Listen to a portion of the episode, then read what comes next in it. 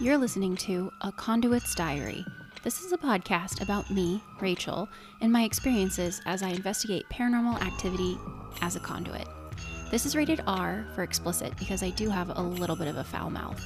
Thanks for listening, and be sure to subscribe and rate this podcast wherever you listen to it. I hope you guys have enjoyed Haunted Arizona because this is episode number two Jerome, Arizona.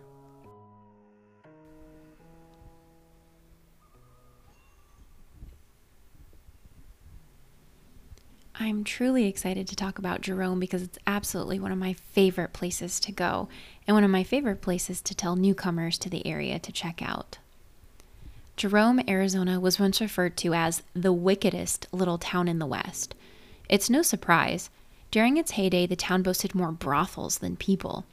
The town is built on a hill just 100 miles north of Phoenix and has burnt down countless times, each time rebuilding itself from its ashes. I don't understand why we don't call Jerome Phoenix. It seems more fitting. Most people who talk about Jerome these days talk about its wineries, the art community, and its cute little downtown area. People also marvel at the fact that it's built on the side of a mountain, with plenty of the homes and businesses built on stilts. The true haunted history traces back to when it was first developed in the late 19th century. It sits over two ore bodies along a ring fault in a caldera of an undersea volcano. Try saying that five times fast. The first copper mining claims happened in 1876, which were bought by the governor of Arizona Territory in 1880. In 1883, the United Verde Copper Company was founded. Because it was pretty remote and travel by wagon was expensive, the operation was defunct by 1884. Four years later, William A. Clark bought the property and turned it into a real mine. The city itself grew, grew from 250 people to 2,500 in just a decade.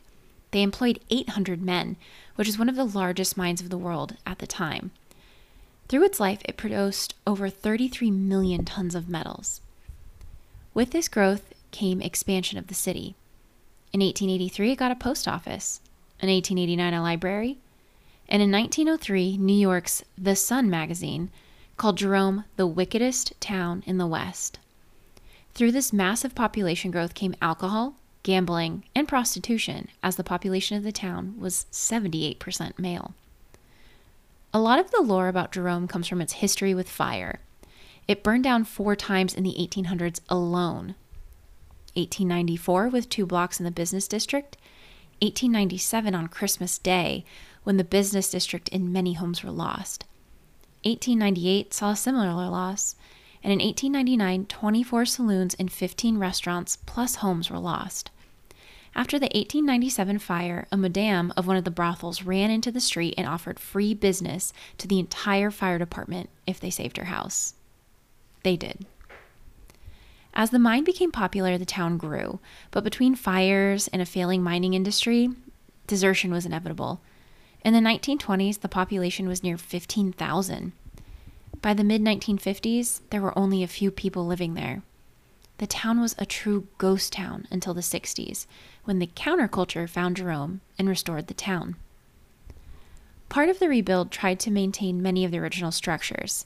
This deals with a lot of the lore of Jerome being haunted, with the Grand Hotel being the most haunted place in Arizona, allegedly.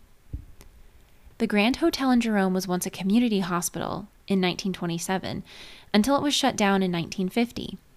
The building was vacant until 1996 when it reopened as a hotel of all things. The most haunted room is room 32, where multiple guests have witnessed strange activity. Guests in the hotel have noted labored breathing, coughing, and voices from empty rooms. There is also reports of phantom smells and light anomalies. A popular sighting is a young child between the ages of 4 and 5 who likes to run down the hallways on the third floor. The child will sometimes be seen staring down at you while you sleep. An infant has also been heard crying, and it's loud enough for guests to pick up the phone and call the front desk due to their concerns. The room in question? Always vacant. A popular ghost is Claude Harvey, who was found dead and likely murdered in 1935. He was the hospital maintenance man and was pinned beneath the elevator. The autopsy said that there's no way that the elevator could have killed him. Staff has reported seeing him roaming through the halls as though he still has work to do. A spirit cat is often reported by guests, and some guests have shared photos of their bedding with an imprint believed to be a cat. Still others have felt the brush of the cat against their legs as they walk. Unlucky ones can hear it hissing.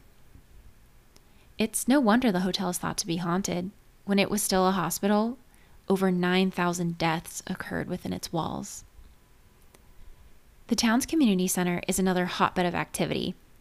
The official name is the Lawrence Memorial Hall, though the locals call it Spook Hall because of all the strange occurrences that happen there. It was built over a former brothel where a working woman was stabbed to death by a miner.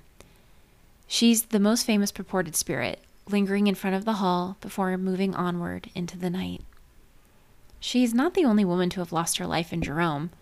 Madame Jenny Bauters was the richest woman in northern Arizona, and she was allegedly murdered by a client. The building she owned is now the Mile High Inn, Residents have seen her multiple times, and she's been known to throw things in the kitchen if they're not done right. She also likes to turn on the radio right before the maids come in to clean a room. Much like the Grand Hotel, the Mile High Inn has a spectral cat that is thought to have been Madame Jenny's cat. A few other spirits join them, including a grumpy man who likes to scare people, a singing woman, and whoever is guilty of disrupting the kitchen time and time again. If you journey just off Main Street to Diaz Street, you'll stumble onto Husband's Alley. This was the street to go for brothels and bordellos. After the town decided to become more civilized, Husband's Alley was created to house these businesses. Those who couldn't find a job at the brothel would work out of tents or shacks along the alley called cribs. For this reason, the area is also called Crib Alley.